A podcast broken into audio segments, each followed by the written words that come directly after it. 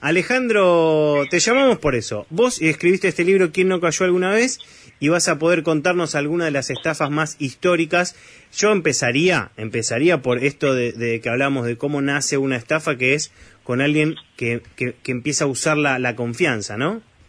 Bueno, ustedes dieron el punto, me parece, cuando diferenciaron mentira de estafa, porque en realidad cuando uno hace una estafa o el que hace una estafa establece una conexión entre el estafador y el estafado que es de confianza en realidad. Entonces, no es que, de, hecho, hay muchas estafas que no están eh, eh, consideradas como un, como un delito, porque en realidad la persona entrega la plata eh, por su voluntad a la persona que lo está convenciendo que le tiene que entregar la plata, por ejemplo. Entonces, hay una gran diferencia entre eh, lo que es una estafa y lo que es una mentira, lo que es un robo. Pero cuando pasa eso, que, que uno por confianza la entregó y, y le sacaron la plata, ¿está catalogado como un delito también?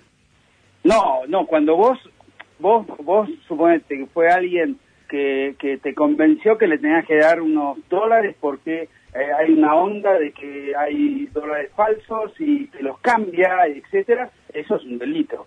Ahora, si la persona entrega la plata de alguna forma a la persona esa, podrá, yo no soy abogado, soy ingeniero no, pero me imagino que, que, hay una instancia de que, que la persona se puede defender diciendo, yo yo no, no, no, no, no le robé nada, sino que él me la entregó de, de, de buena onda o de convencido de que estaba haciendo algo que era una mentira, por supuesto, pero hay ahí un gris en el medio, no sé si se entiende. no es lo mismo robar.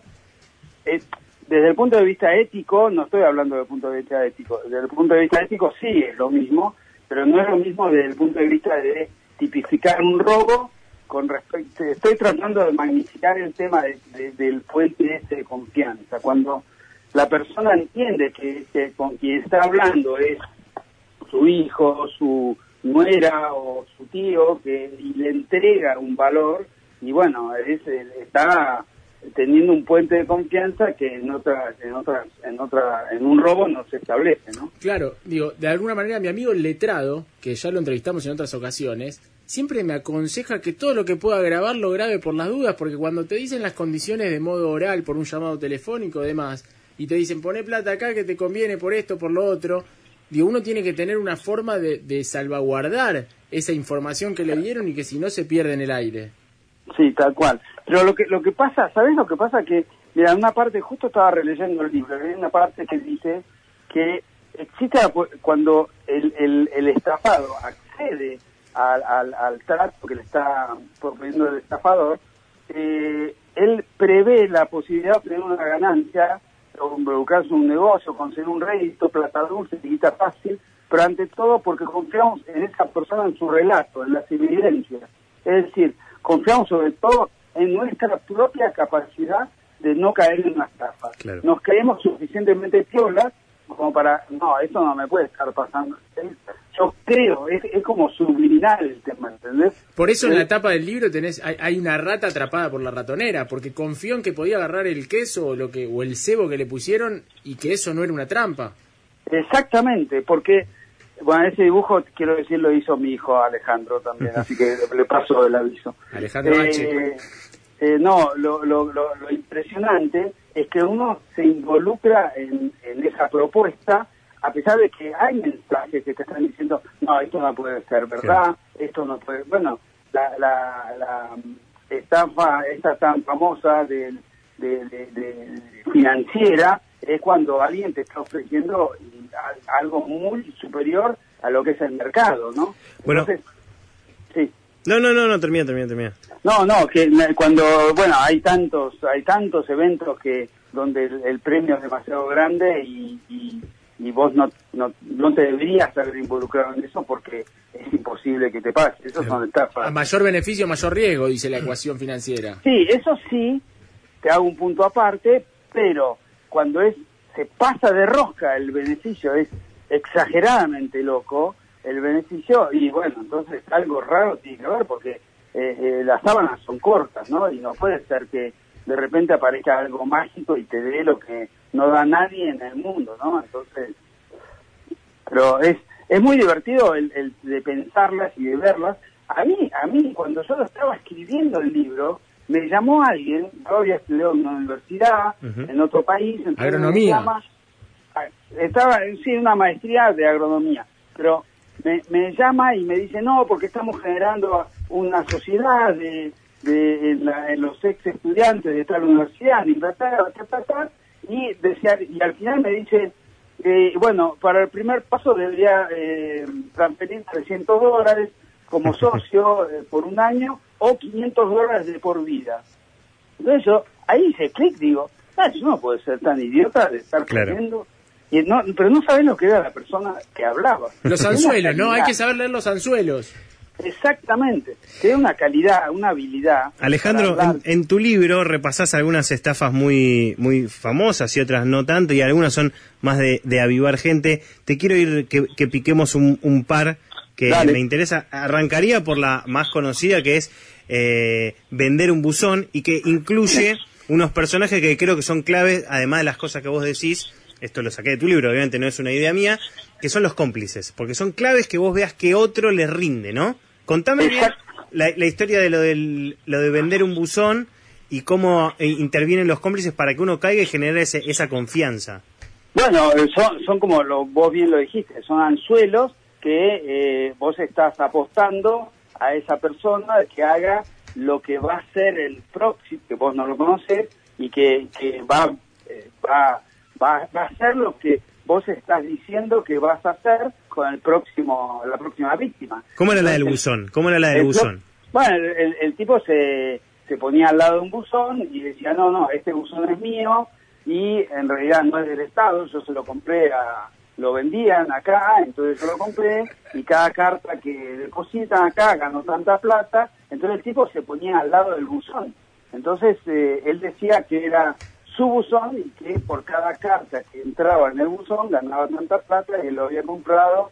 Entonces, pero la verdad que estoy loco porque compré como cinco y se me hace mucho lío controlar los cinco, así que este estoy pensando en venderlo, etcétera. Y bueno, entraba en la conversación y el tipo le decía, ¿y cuánto gana? Hay tanta plata. ¿Y le parece? ¿Es negocio? Y mire, yo estoy haciendo tanta plata y no hago nada. En realidad, lo- la gente viene y pone las cartas, nada más. Y entonces el tipo le terminaba vendiendo un buzón a un tipo y se quedaba parado al lado del buzón esperando generar plata gracias a que la gente venía y depositaba cartas. Generar plusvalía sin trabajo también, digo, e- eso es lo que atrae mucho y más eso, a los argentinos. Entonces está por atrás un poquito el no esfuerzo, un poquito la vagancia, un poquito el- la ganancia óptima con poco esfuerzo. Eh, hay algo atrás de eso, ¿entendés? Eso es lo que pasa con este tipo de estafas. Es decir, el tipo que ve algo imposible en el mundo real de, de la economía, dice, acá me hago rico, y es un verso, es mentira, y bueno, así caen, ¿no? Y, y pican más en un país donde las condiciones de trabajo son mucho más eh, desfavorables que en un país quizás en el primer mundo donde las condiciones pueden estar en un, un estado más cómodo de trabajo. Digo, porque acá uno dice, me tengo que romper el culo todo el día laburando, todo el día laburando, después llego a mi casa y encima no llego a fin de mes. Estas opciones se vuelven mucho más tentadoras para países quizás tercermundistas. Sí, absolutamente. Bueno, de hecho, cuando yo empecé con este tema era estas famosas estafas nigerianas, que era... ¿Qué son las estafas nigerianas? A mí me llegan mails todo el tiempo diciendo soy la hija del emperador o del rey de Nigeria o tal cosa y, se murió en un accidente y tengo 8 millones de dólares y necesito una cuenta para, para depositarla porque si no el Estado me la va a sacar, estoy encerrada, etcétera Y bueno, y eso, eso pululó muy fuertemente en, en países de África con mucha necesidad. Evidentemente estamos hablando de necesidad. Si vos sos una persona que tiene la vida normal, derecha y sos un tipo coherente, tranquilo y sin, un- sin mucha pretensión de ser un tipo locamente rico, no te vas a volver loco por lo que te diga una, una carta de Nigeria. Voy Pero a mí lo que me llamó la atención Sí. era que, que tipos muy formados, profesionales, me decían, me hablaban de esto como si fuera posible. Y yo digo, no puedo creer que la gente caiga en, en estas cosas, ¿viste? Así fue como empezó el libro, ¿no? Yo voy a disentir de, de Martín y de Alejandro Bartolomé porque yo no creo que sea a mayor necesidad. La ambición está en el que tiene y el que no tiene. Y creo que el- el- el- los juegos estos de, de- de piramidales y todos estos eh, que vos pones un dólar y después te vuelven dólar y tenés hijos tuyos y, y, el esquema ese del diamante, creo que es internacional. Entiendo que en lugares más con más pobreza uno tiene más intención o, más ganas de, es confiar en cualquier lado. Escenario. Pero caen todos. De hecho, de hecho, te voy, voy a, pedirte que cuentes uno eh, del científico que le tocan por un lado que no es el económico, sino el, el del amor. Ah, sí, pero ese ese, ese, es hermoso. ¿Cómo? Ese es hermoso, lamentablemente es hermoso lo que sucedió. Sí, pero ese va más por lo por la sensibilidad, el romanticismo, eh, y eso es verdad, eso pasó y era un tipo que, que, que, lo, y, que lo engañó y se dejó llevar por, por su amor, por su... Yo creo que cuando vos decís de que yo estoy, te doy la mano con respecto a la que no es siempre desde la no necesidad o necesidad. Pero eh, la necesidad te ayuda y si vos tenés algún problema romántico o lo que sea, y vas a caer un poquito más fácil. Pero ¿cómo era este? Este era un científico que era un, un, un tipo estudioso. Sí, era un tipo estudioso, era una tipa de la vida que, que lo volvió loco, lo enamoró y era todo un verso. Y, pero eso debe pasar, yo no sé cuántas veces por día que ni nos enteramos. Pero este, lo que pasa que, lo que vos traes a colación, era que un tipo, por eso te digo que con respecto a los países de, menos formados o menos educados o con más necesidades, tiende a pasar más. Son más, enamoradizos de estas oportunidades. Pero se enamora de una, se enamora por internet eh, de una Miss, Miss algo. Sí. Eh, y arreglan de que él viaja de Estados Unidos, se encuentran en Bolivia, era, ¿no? Sí, en Bolivia. ¿En dónde? Contámelo, eh, contámelo vos, Alejandro, que la eh, tenés más, eh. más presente que yo. No, no, se encuentra en Bolivia y bueno, y, era toda una mentira. No, no, no, no, creo que sea algo tan, tan, no lo quiero dejar como si fuera el hecho de la estafa más importante, porque me parece que en las estafas amorosas hay mucho más de sensibilidad, ¿no? te digo, es como me dio lástima este, este, este, científico diciendo, el tipo era muy inteligente, pero pero a lo mejor había tenido problemas este, sentimentales o yo qué sé, y se dejó llevar por una mentira de alguien que está en Bolivia, y el tipo terminó viajando hasta Bolivia y tratando, entre comillas, de encontrarse con su amor en, en Bolivia, ¿no? Y por supuesto perdió un poco de plata, ¿no? Creo que eran muchísimos miles de dólares. Claro, porque no estaba, se, ah, se, encontró con unos teóricos conocidos de ella, le mandó una valija, lo mandaron a Buenos Aires, dos kilos de cocaína tenía. Sí, bueno, eso es el postre, sí. Ese es el, fue además. Ese es el postre. Y quedó preso aparte, porque es muy difícil. Sí, además. es muy difícil demostrar que vos eh, fuiste engañado totalmente. Que un abogado te defienda por amor.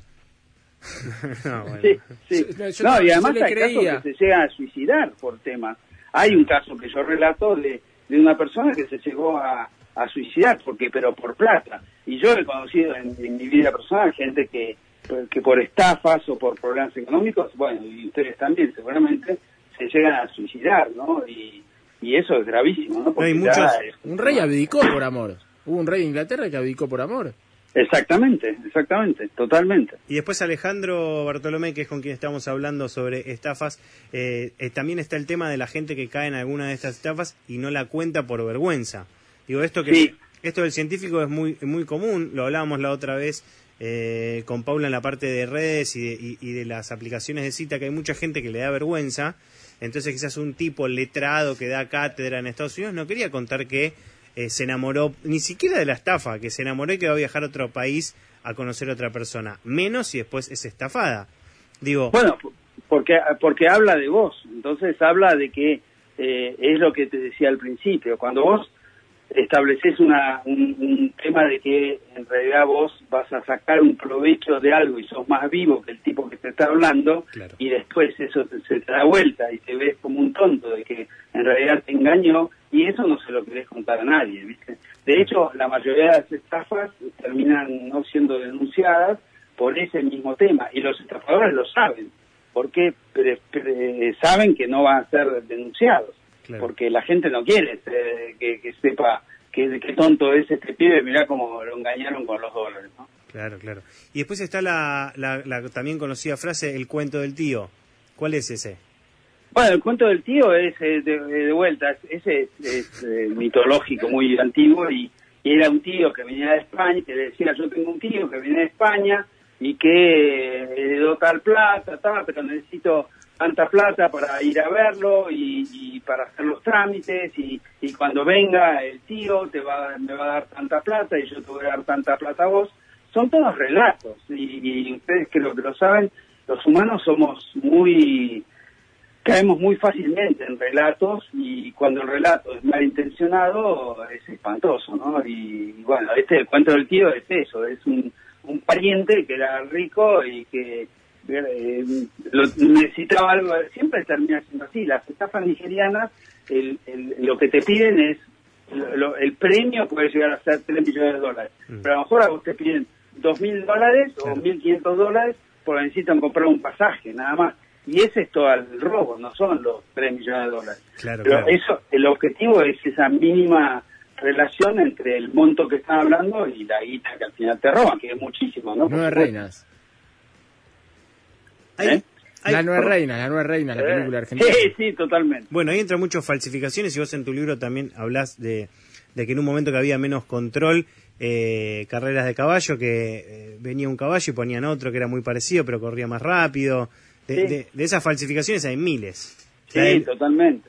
Bueno, y, y una que cuento de escribanos, en realidad era mi suegro, que lo quería mucho, que en paz descanse, pero, pero que, que lo, engañaron eh, a él y a su socio, y tan fácilmente que vos decís, y él me lo contaba, que no lo podés creer, porque era un tipo que había, que fue toda una tarde a la escribanía pidiendo que le tenía que conseguir una firma porque era viernes, y él tenía una yegua que corría a Montevideo, etcétera, etcétera. A las dos horas le estaba, le estaba ofre- mi suegro y su socio le estaban ofreciendo plata para apostar en la, en la, en la, en la polla esta de Potranca que iba a correr en Montevideo el día siguiente, ¿no? Y después ellos se miraron y decían, yo no puedo creer que haya caído en esto, porque, pero es así, cuando, cuando vos, viste, te, pones, estableces la confianza y le das, al tipo le das, le das los 100 pesos que pide o los mil dólares que te pide. Claro. Bueno, en el libro de Alejandro Bartolomé, ¿Quién no cayó alguna vez? Cuenta también la historia de Madoff, este inversor que convencía gente eh, para Wall Street. Y también cuentan una de, de- Alejandro cuenta una de un violín, que también es- participa un cómplice, ¿no? Un violín, un Sí, totalmente, musical. porque ese es un, es un restaurante que ese es muy gracioso porque es un restaurante que hay, bueno, o no es en un lugar, no, creo que era un restaurante, que, que hay un tipo que dice, no, este es un violín que lo toca y, y un, un tipo le pregunta, ¿y este violín qué tal es? Y este violín no, es, no es un Stradivarius, pero es tal cosa, ¿y cuánto vale? Ah, no, y lo vende, no, no lo vende. Entonces el tipo se va, se va el cómplice. Pero este lo escuchó, el tipo que está en la mesa, entonces va y se acerca. Así que es tan bueno, y cuánto vale, y no, no lo vendo, no lo vendo, pero le insiste, le insiste, bueno, se lo vendo, ¿y cuánto? Y cinco mil dólares lo vendería, pero a pesar de que vale 20 mil y no sé qué, y al final lo termina engañando y vendiéndole una porquería que valía 100 dólares. mejor. Claro. Pero sí, Los cómplices, y la son confianza. importantes. Claro, claro. Bueno, Alejandro Bartolomé, muchas gracias por haber eh, pasado por poco contándonos algunas estafas.